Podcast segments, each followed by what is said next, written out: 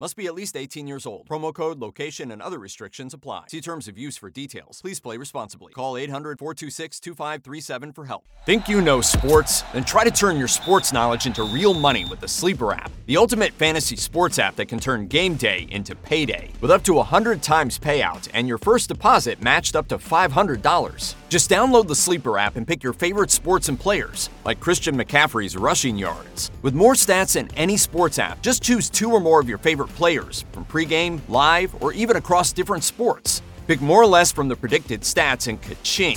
You could win up to 100 times your money if your pick wins. With the Sleeper app, you can make picks anytime, even after the game starts, with up to 100 times payout. What are you waiting for? Download Sleeper today and unlock one of the fastest growing fantasy sports apps in the world. Just go to the App Store, download the Sleeper app today, and use code SPORTS for up to $500 match on your first deposit. That's promo code SPORTS.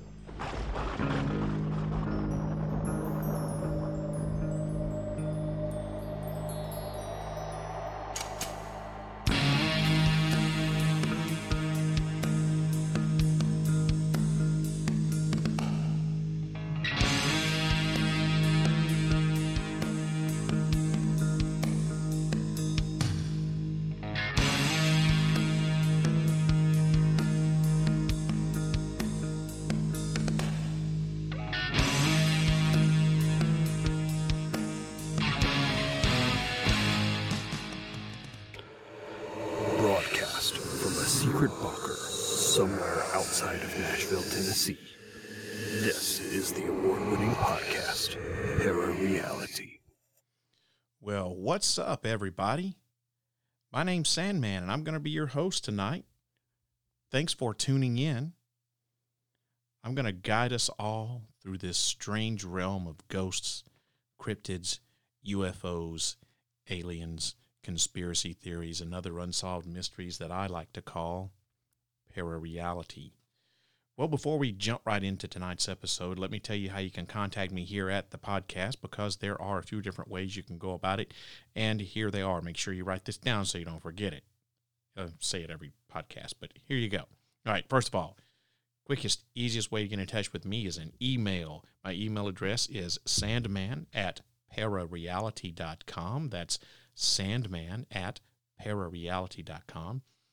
Second, you can message me on Facebook. And if you're not already a member of my Facebook or a follower of my Facebook page, all you got to do is go to facebook.com slash sandman.parareality. Look me up there on Facebook and send me a message on Facebook. You can uh, also follow me on my Facebook page. Third thing you can do is follow me on my other social media accounts, which would be Twitter and Instagram, and you can send me a message on either one of those. My username is at Parareal Radio, and that's both for Instagram and Twitter. That's at Parareal Radio on Instagram and Twitter. So those are all the ways that you can contact me here at the show. Once again, email quickest and easiest sandman at parareality.com send me a message on facebook. Just go to facebook.com slash sandman.parareality and message me on facebook. Or you can just send me a dm you can slide right into my dms on instagram and twitter. That's at parareal radio on both of those. And let's not forget you can always call me on the studio line here in the bunker that number is 615 692 1170. Once again, 615 692 1170. You can always call me 24 7 365 here in the bunker and leave me a message on the voicemail.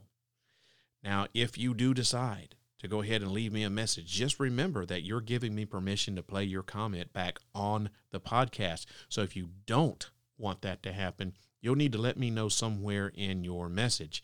Now, I'm always looking for interesting stories for the podcast. So if you got a story that you'd like to get on the show here and you want to tell it, just tell it to me over the voicemail. And uh, if you run out of time, call back and pick up right where you left off. I think there's a uh, three minute limit on the voicemail. Now, this is not some sort of fancy voicemail where you call it up and you hear, you know, You have reached Sandman at Parareality. and there's spooky music and shit playing in the background. No, dude, look, this is Skype, okay? So it's uh you don't there there's no voicemail thing on Skype that you can leave. You just you, you just there's no message. You just call up, you know, there's no greeting. That's what I'm trying to say. You just call up, you you get the number and you, you call it up and you just leave the message once the the pre-scripted Skype thing answers. So don't worry if you get some sort of generic message. You've got the right number as long as you call 615 692 1170. All right, so back on Christmas Day last year, if you'll remember, there's a man by the name of Anthony Quinn Warner, better known to the world as the Nashville Bomber, or at least if you listen to this podcast, that's what he's most famously known as. He drove his RV right into the heart of downtown Nashville's historic district and parked it at the intersection of 2nd and Commerce Streets. And he did this about 1:22 in the morning on Christmas morning. And once he was there, he proceeded with an incredibly elaborate plan to blow himself up in what I, I'll say is a most extreme and violent way. Since then, there's been an extremely long and thorough federal, investigation, and we've really learned, um, I would say, not a lot about the Nashville bomber. We've learned things like, you know, what he did for his career. We've learned some of his personal contacts, and we've learned some of his incredibly strange conspiracy theory beliefs. But what we still really don't know at all, we don't have much of a clue of as of this moment, is what exactly his motivation was for blowing himself and an entire historic city block up. And we also don't know why he chose the location that he chose. And if the feds know, well, they haven't released anything yet, but they're slated to give their final report sometime next month in March, but I don't have an exact date. I just know it's supposed to be sometime next month. Until then, though, I'm going to be reviewing what we do know about this guy on tonight's episode, and I'll speculate as maybe as to what his motivations behind it all were. Now, I've already devoted three entire episodes to this very topic, so if you haven't heard them yet, I suggest that you head on over to parareality.com and check out the archive section because there may be some spoilers here, but to learn what they are, you'll have to turn on, tune in, and find out. All right, it is time for the. Ooh, I got some in my mouth. Jesus, sorry about it. It is time for fan mail. One of my favorite parts of the show. Going to be short and sweet this episode. This comes from, and I, I'm going to try to pronounce this. Um, I know I'm going to slaughter it. It's comes from Twitter. One of my followers on Twitter. His name, his Twitter handle is Vinous One. V I N I O U S. Vinous One, and he says, "Hello, sir. Awesome podcast on cemeteries. I just wanted to ask: Are ghosts attracted to UV radiations or any radiations?" Well, Vinous, thank you for that Twitter question. And uh, the short answer is no, not that I'm aware of.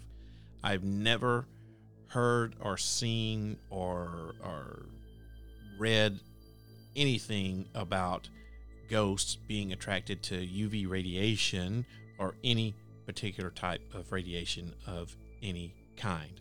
So that's the kind of short answer. I was going to keep it kind of short and sweet because you really can't elaborate a lot on a no answer on that. Um, I've uh, done a lot of research in the paranormal, obviously, uh, and I've never run across anything that said that um, ghosts were attracted to, to UV. Uh, I'm sure there's probably people out there who's done uh, some experiments with UV and everything, and, and I don't know if they've caught any any spirits or ghosts because of that or not. Um, I have no idea, but as far as I know, ghosts are not attracted to UV radiation or UV light of any kind. And thank you for your question, Benowis. And I'm sorry if I totally slaughtered your name, your handle. Sorry about that.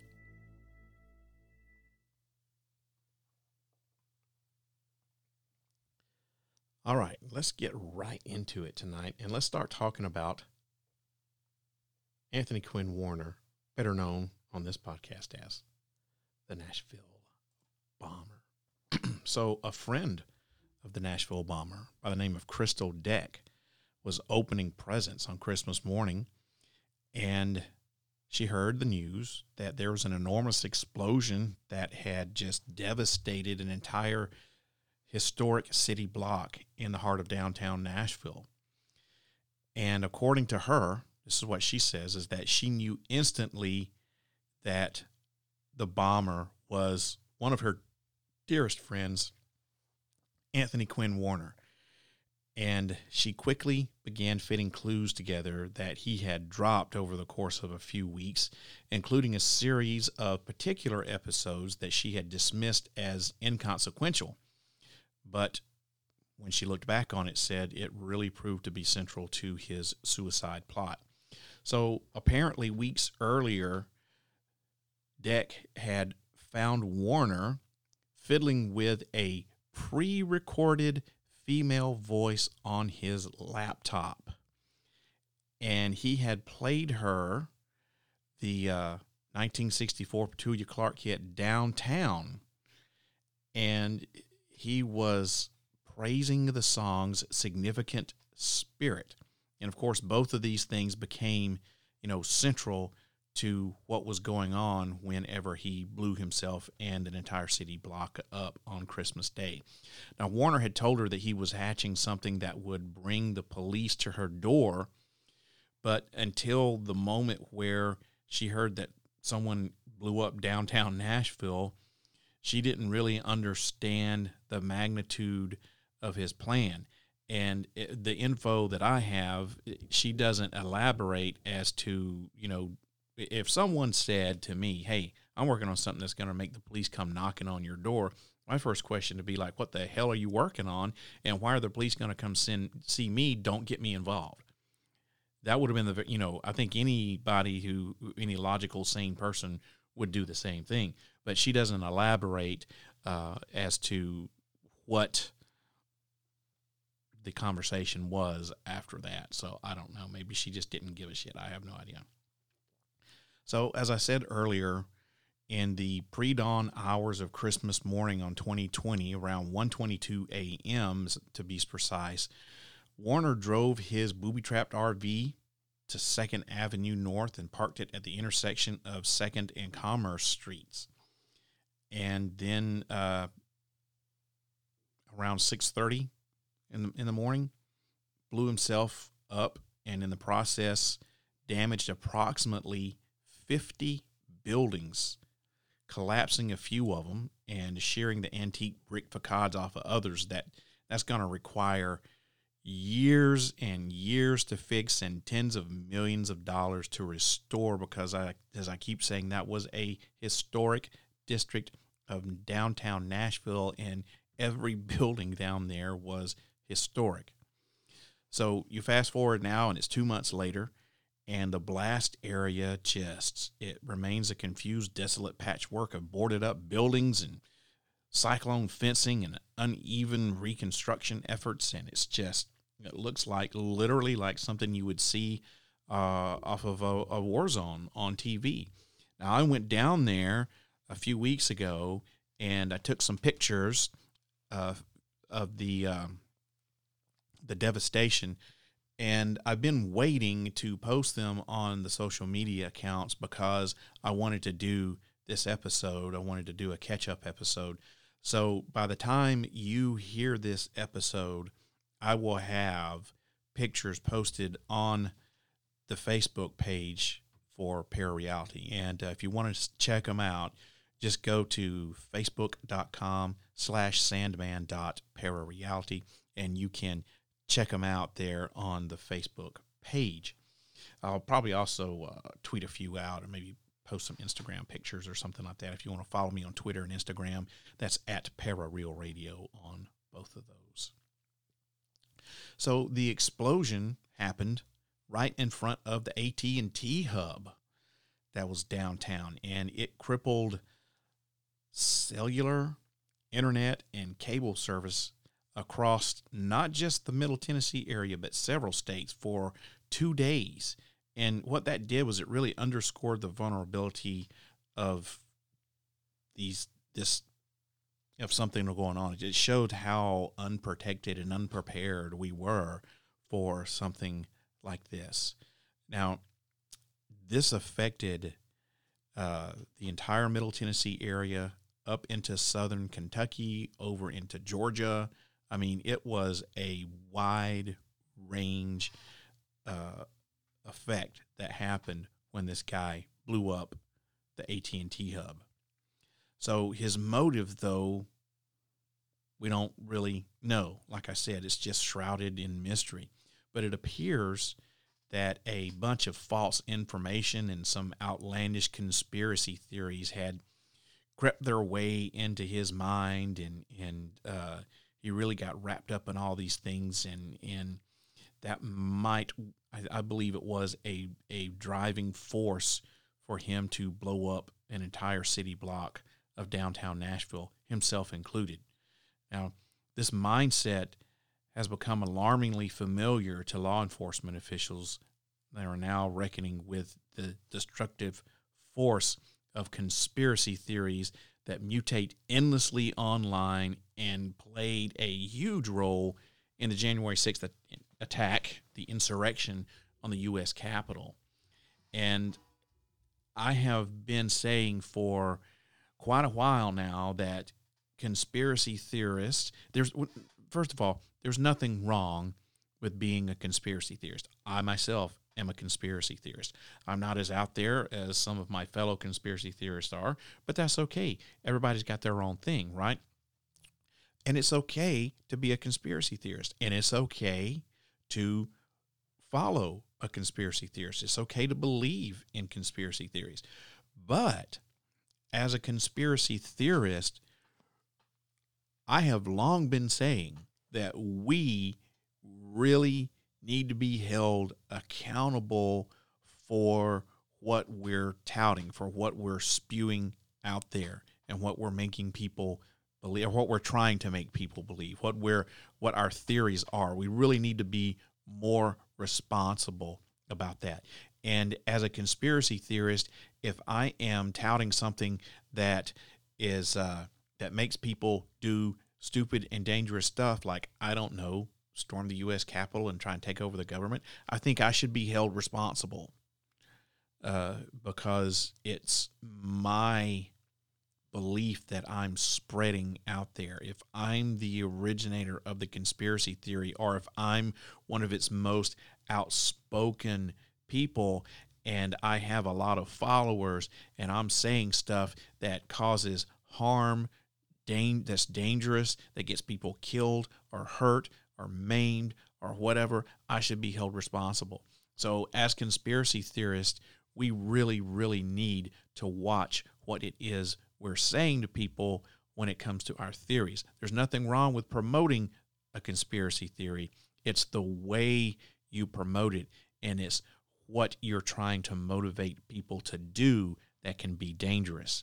And we need to really, as conspiracy theorists go, stop, take a step back, and reevaluate ourselves and make sure that we're not making people do dangerous stuff. So I'm going to get off my soapbox about that, and I'm going to start you know, get on with it with a podcast. So obviously the January 6th attack on the insurrection on the US Capitol, that had a lot to do, probably 100% to do with QAnon. But Warner wasn't among these angry QAnon followers. Now, these people believed this dumbass theory, one of the dumbest conspiracy theories. And now there are a lot of dumb conspiracy theories out there. this, as far as I'm concerned, is like I'd have to say right now it's my number one dumbest conspiracy theory of all time. So they believe that Donald J. Trump would hold on to power by defeating some sort of satanic cabal. That he was fighting the Hollywood powers that be and the government powers that had some secret club where they would kidnap babies, they would uh, eat them, they would kidnap people and get what is it, adrenochrome from them. And I don't know what they're supposed to do with this adrenochrome, but Trump was supposed to be the, you know, the person that was at the head of fighting all this. And the only way that we could defeat these people was if he retained power. And it, it goes a little bit deeper than that. But that's that's about the gist of it. It's just the stupidest, the, the dumbest freaking thing. It goes to show you that there are people out there, and there are millions of QAnon followers, and it just goes to show you that people will believe anything. How dumb do you have to be to believe this? It's crazy. So, like I said, Warner, though, wasn't among the QAnon followers. He was a computer specialist with a deep distrust of government, though, and according to his own writings and those who knew him, he would say all the time that he did not trust the government. Now, he was mostly a loner, but he did have a few friends, and one of them, a female, said that he had made her feel, quote, manipulated and frightened, and that he had cultivated a bizarre obsession with the shape shifting alien lizards and a dense thicket of other peculiar ideas, according to what she says. I don't know what that dense thicket of other peculiar ideas were. I do know that Warner mailed out packages to several close friends and acquaintances right before he blew himself up and uh, it was full of just ramblings and all kind of writings about lizard people and, and all this other weird stuff but i don't know everything I'm hoping that the FBI will make these documents available because I would love, love, love, love to read these things. Now, I was talking about this lady named Crystal Deck. Now, she was Warner's best friend, I guess you could say, in the final months of his life. And she believes that some combination of uh, a f- diagnosis of cancer combined with these beliefs and these conspiracy theories led Warner to blow himself up in such a brutally spectacular manner.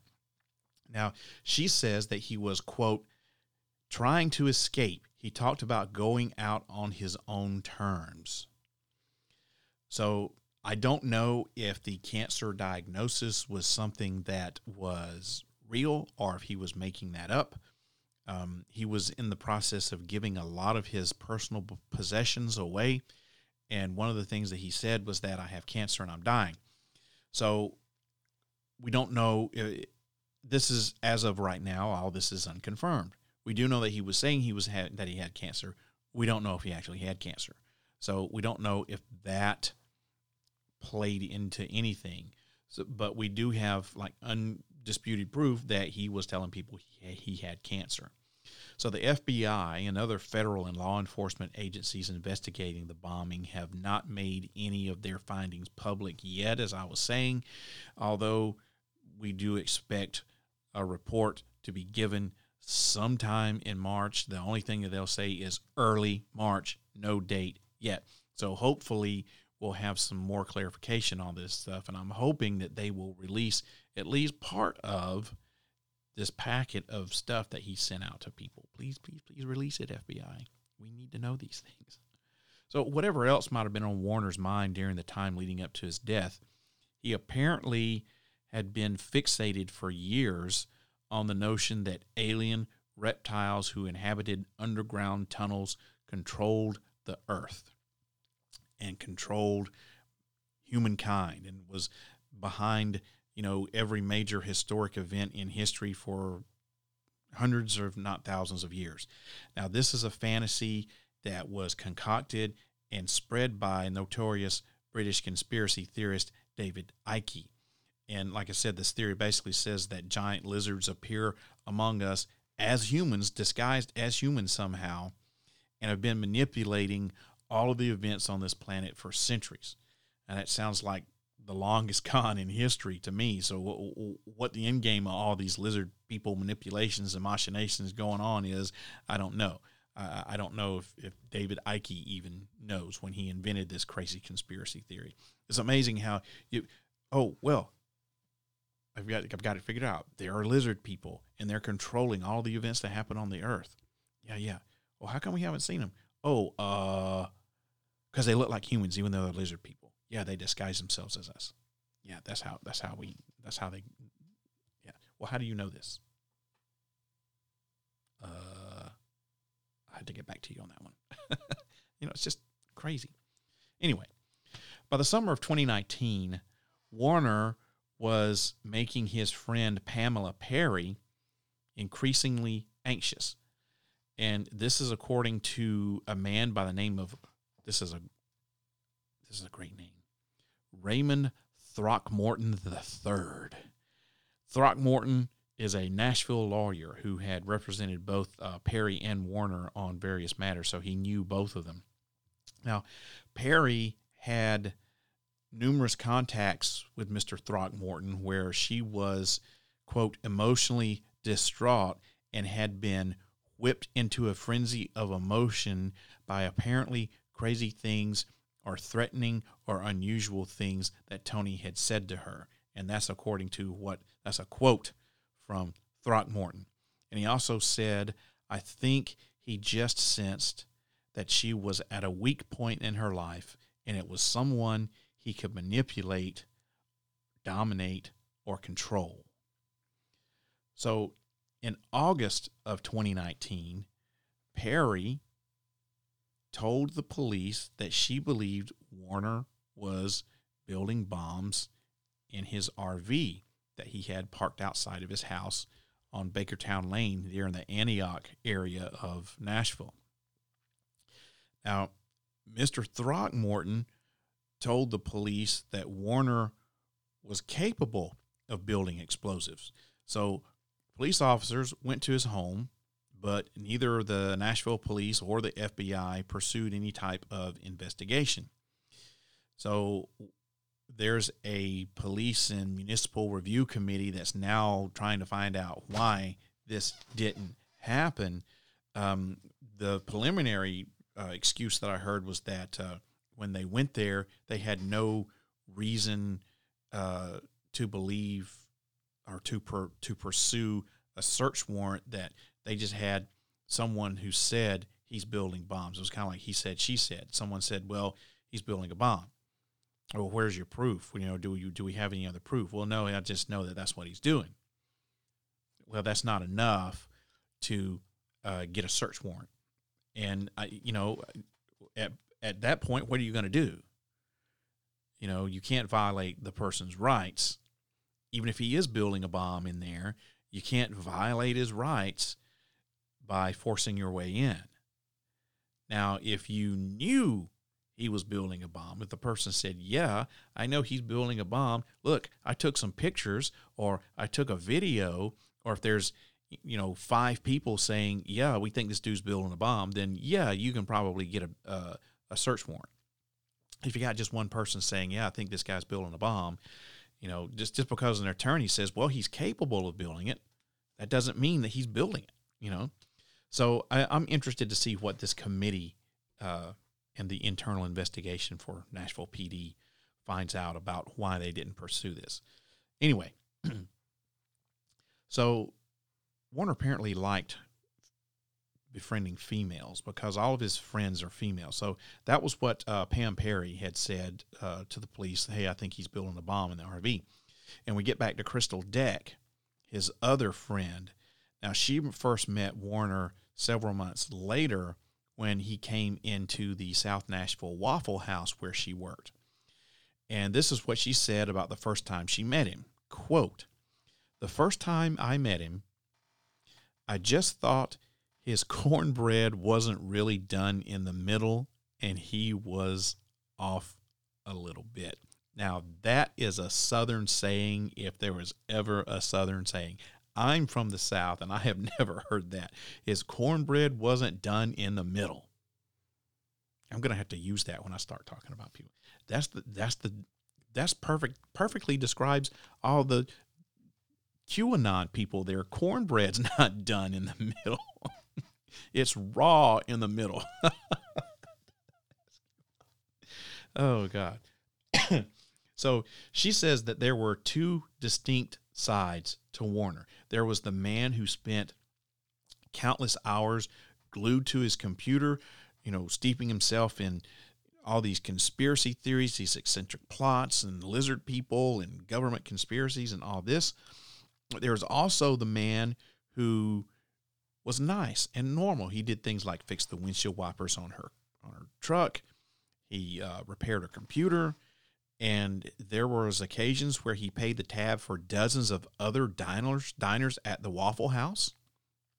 So he apparently was a, frequent flyer there, a frequent customer, and uh, she had a, a, a little Yorkie named Bubba, little Yorkie dog named Bubba, and he would take her dogs for walks in the park for her. So he was very, very kind and generous. That doesn't mean that he wasn't crazy, because you can be crazy and still be kind and generous. But you know, he did have these two distinct sides: the conspiracy theory side, and then the you know the kind. I wouldn't hurt a fly. I'll do anything to help you, give you the shirt off my back person. But you fast forward a little bit, and then when Deck began visiting Warner in his duplex in, in South Nashville, in the Antioch area, he told her that no one had visited him for 20 years.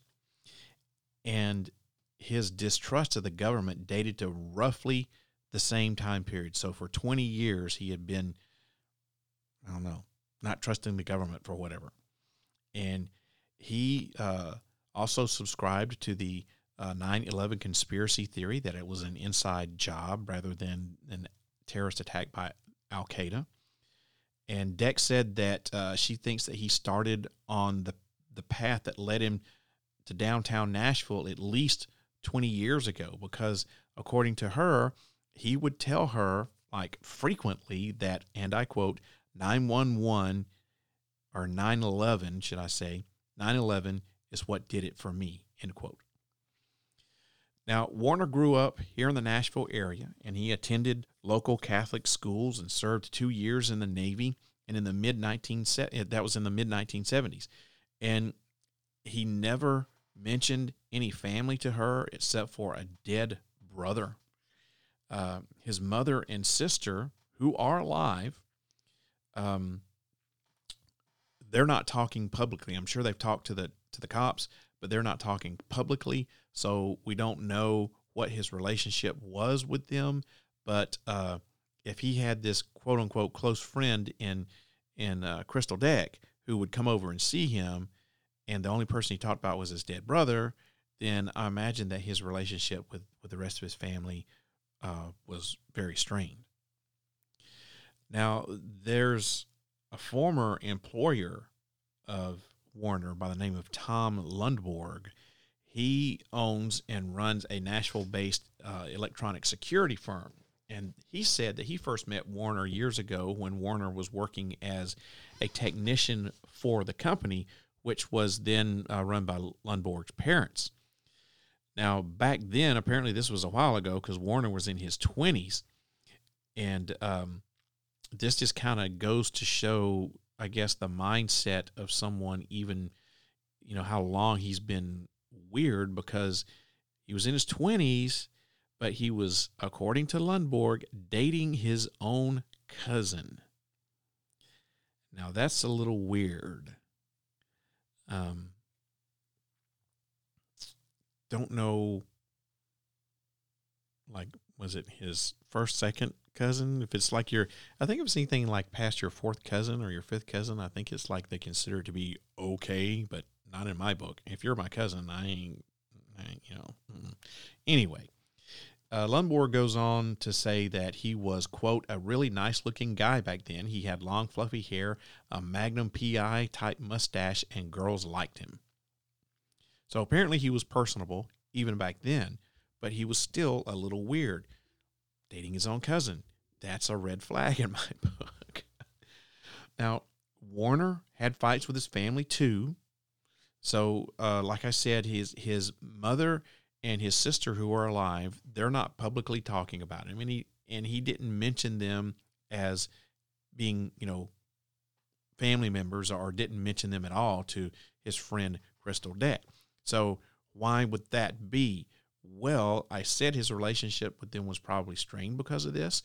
So, yeah, it was strained because back in 2019, he was in a court battle with his elderly mother after trying to give away his brother who died, his late brother's house.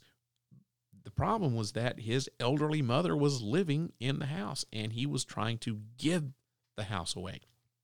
So, was he thinking about enacting this plan back in 2019? Because remember, he was giving all of his possessions away. He gave his duplex away to someone who lived in California. Just gave it to them, right? He gave his car away. He gave basically everything that he had away except for what was with that RV and what was with him in it. And his dog, who died with him in the blast. You stupid bastard. Give your dog away too, for Christ's sakes. God. So maybe back in 2019 was when he hatched the plot and he was planning for it then. But once again, we don't know. In recent years, he was earning money through freelance IT work for local businesses, including answering service calls. And according to Deck, she says he was really proud of his computer skills and that, quote, he loved how smart he was. so that tells you he was he was not only nice and kind and crazy, he was also arrogant if he loved how smart he was. He was always bragging about how smart he was. That's a little arrogance, if you ask me. There's nothing wrong with being proud of being smart, but it's the way you you brag about it that that uh, can go towards arrogance, right? So one of the things that he had come to do a lot, one of his favorite pastimes was camping in Montgomery Pel- Montgomery Bell Park, which is uh, west of Nashville. Um, and the reason why he was camping regularly in Montgomery Bell Montgomery Bell Park, apparently I can't say that. The reason he was camping regularly in Montgomery Bell Park was because of his conspiracy theories. He considered the park to be prime hunting ground for the alien reptilians. Why, I don't know. I, I, I wish that I did, but I, I, I really don't know. Once again, maybe he spelled that out in some of the the writings that he sent out to his uh, friends and stuff. I would love to read it. Maybe I need to go out to Montgomery Bell Park and camp and look for aliens. I don't know. Be a fun camping trip. Anyway, he described struggling to spot these reptilians with infrared goggles or infrared binoculars, believing that they could adjust their body temperature to the surrounding environment. And he said that bullets would just bounce off of them. And apparently, in one of his journals, he wrote, If you try to hunt one, you will find that you are the one being hunted. So he had a really ferocious, hard set, in stone belief that these lizard people were controlling the earth and controlling mankind. They were here. And apparently they were in Montgomery Bell State Park. And he further, now this is according to some of the stuff that that the feds have released, he composed a countless number of essays that he printed out or loaded onto flash drives and put those in manila envelopes and sent them out to various people, friends, and acquaintances and stuff across the country before he blew himself up. So I really want to read this. I hope the FBI releases some of this, if not all of it.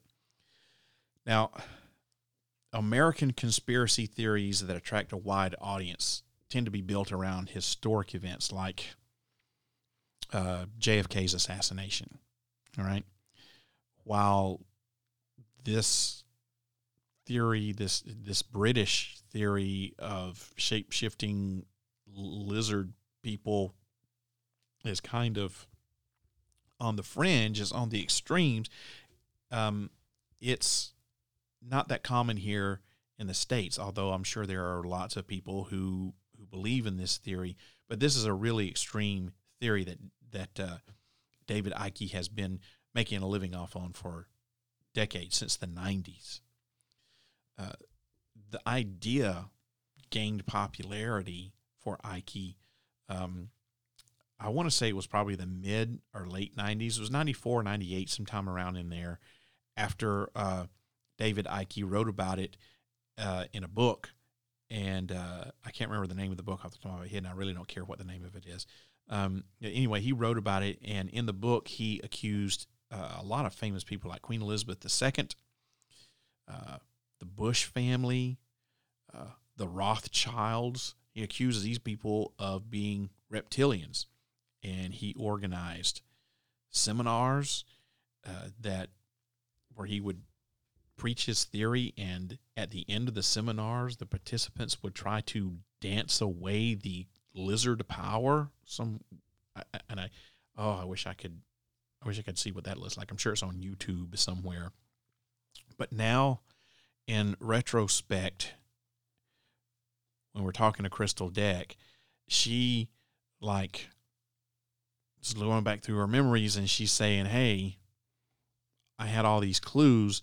About what was to come, but I couldn't put them together, as is often the case whenever something like this happens, you know, because the clues are just bits and pieces here and there and they don't make sense by themselves.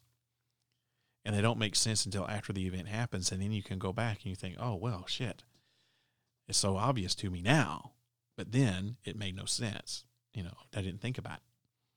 So by the time Deck met Warner, he was clearly preparing for something, some sort of transition, because he had largely emptied his house except for an air mattress and a computer in the living room.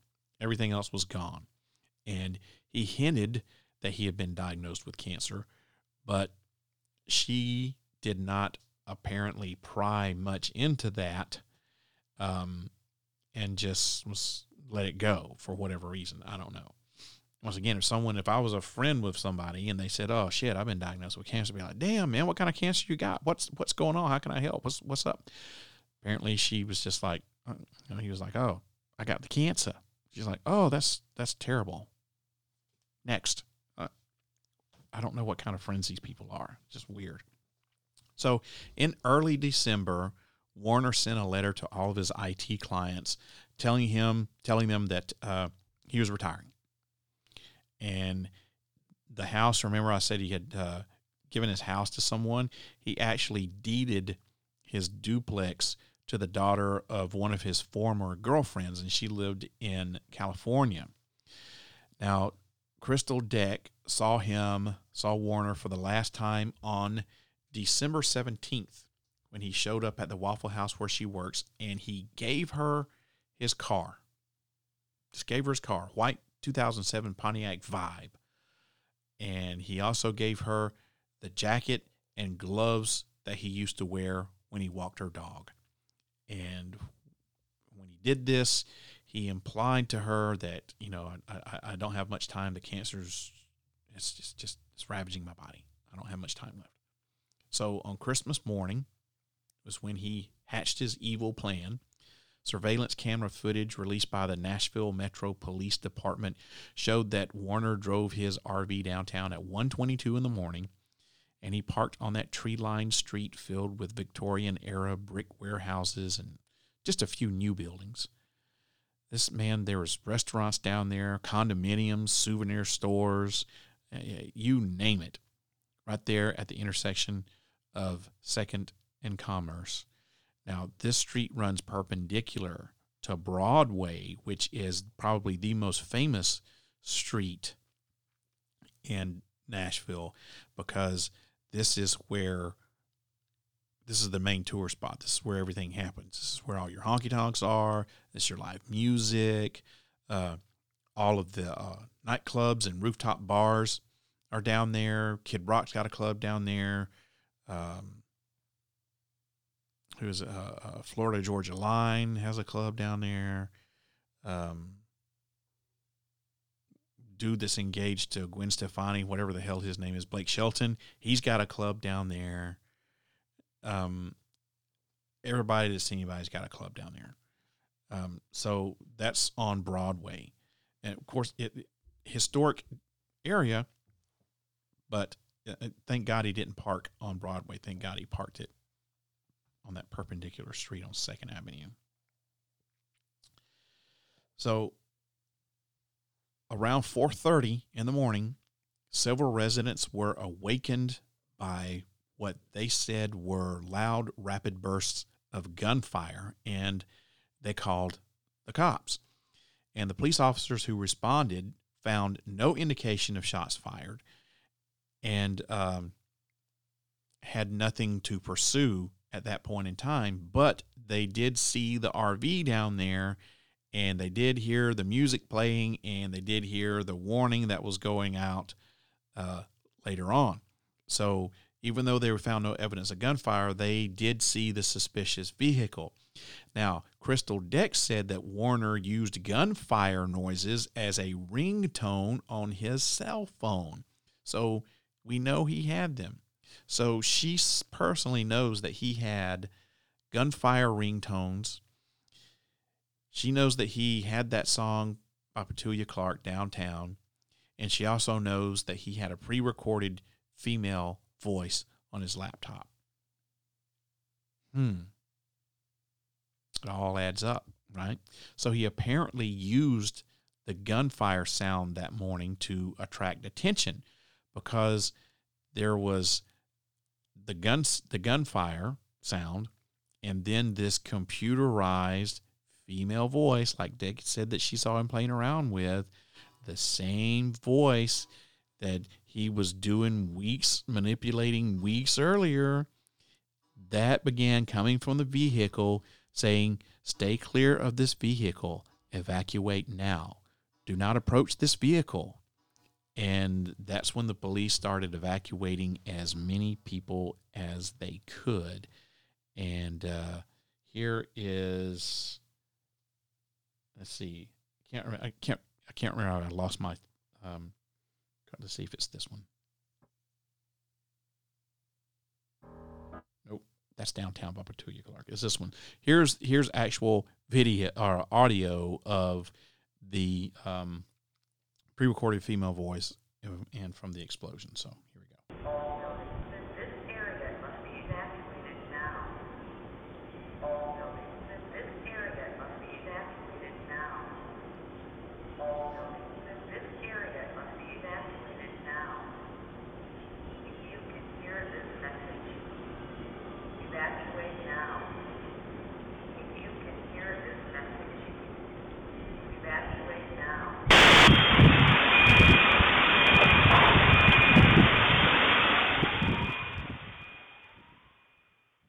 that was the warning and then the explosion. And as um, in, interspersed with all of this warning of stay clear of this vehicle, evacuate now, do not approach, and was given this 15 minute warning, interspersed with that would be snippets from the song Downtown by Petula Clark.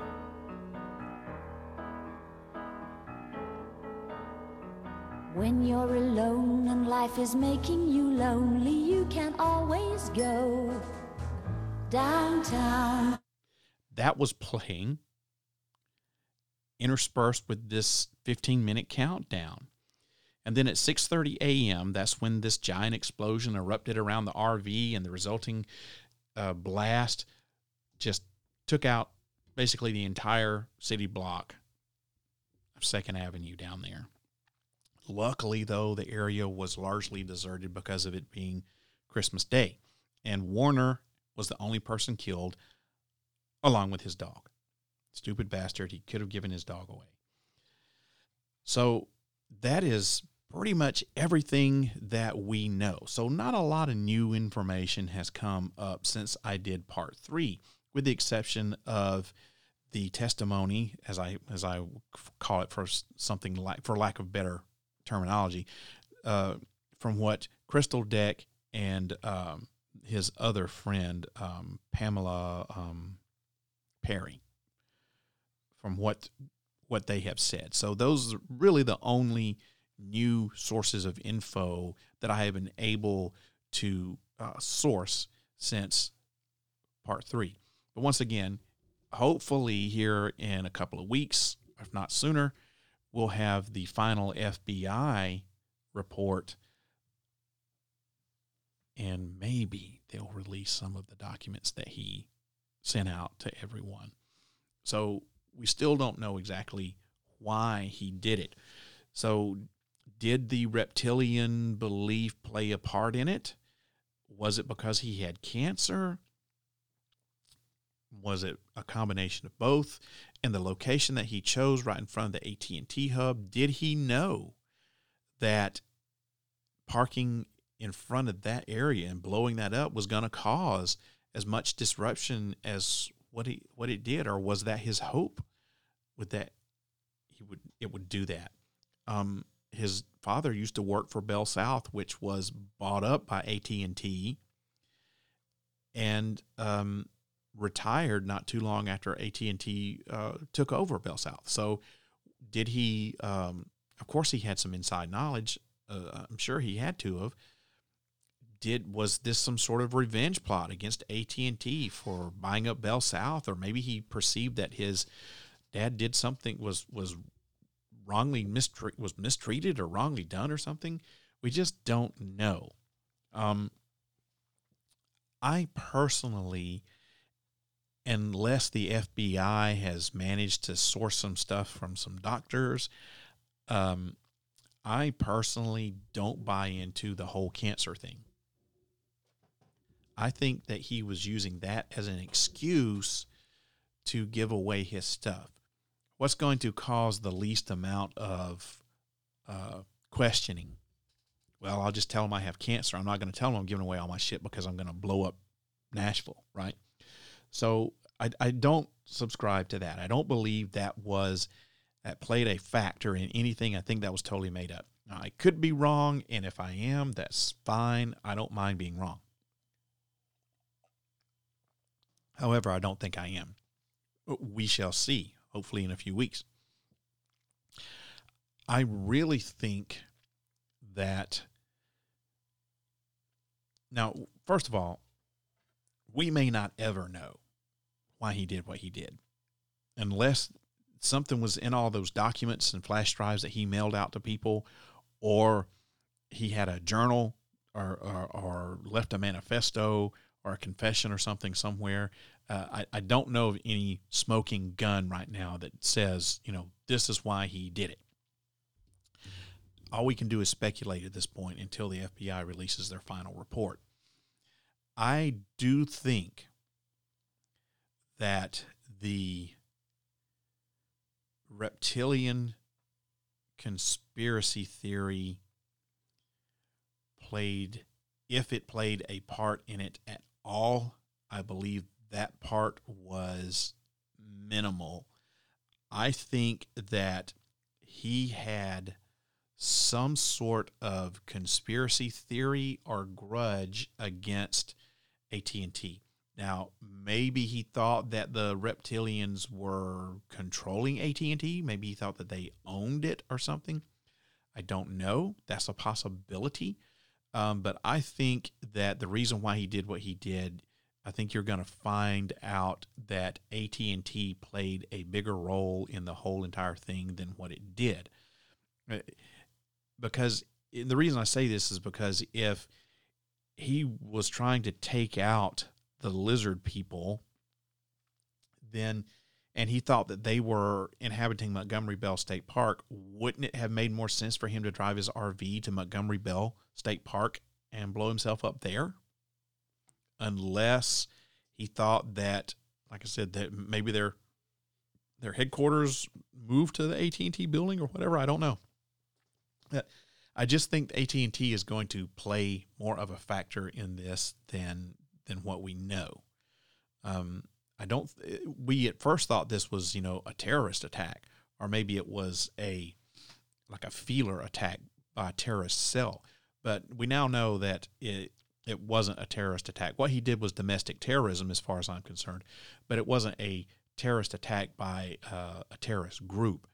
Um, we we don't know if he really meant to cause all of the disruption in communications that he did.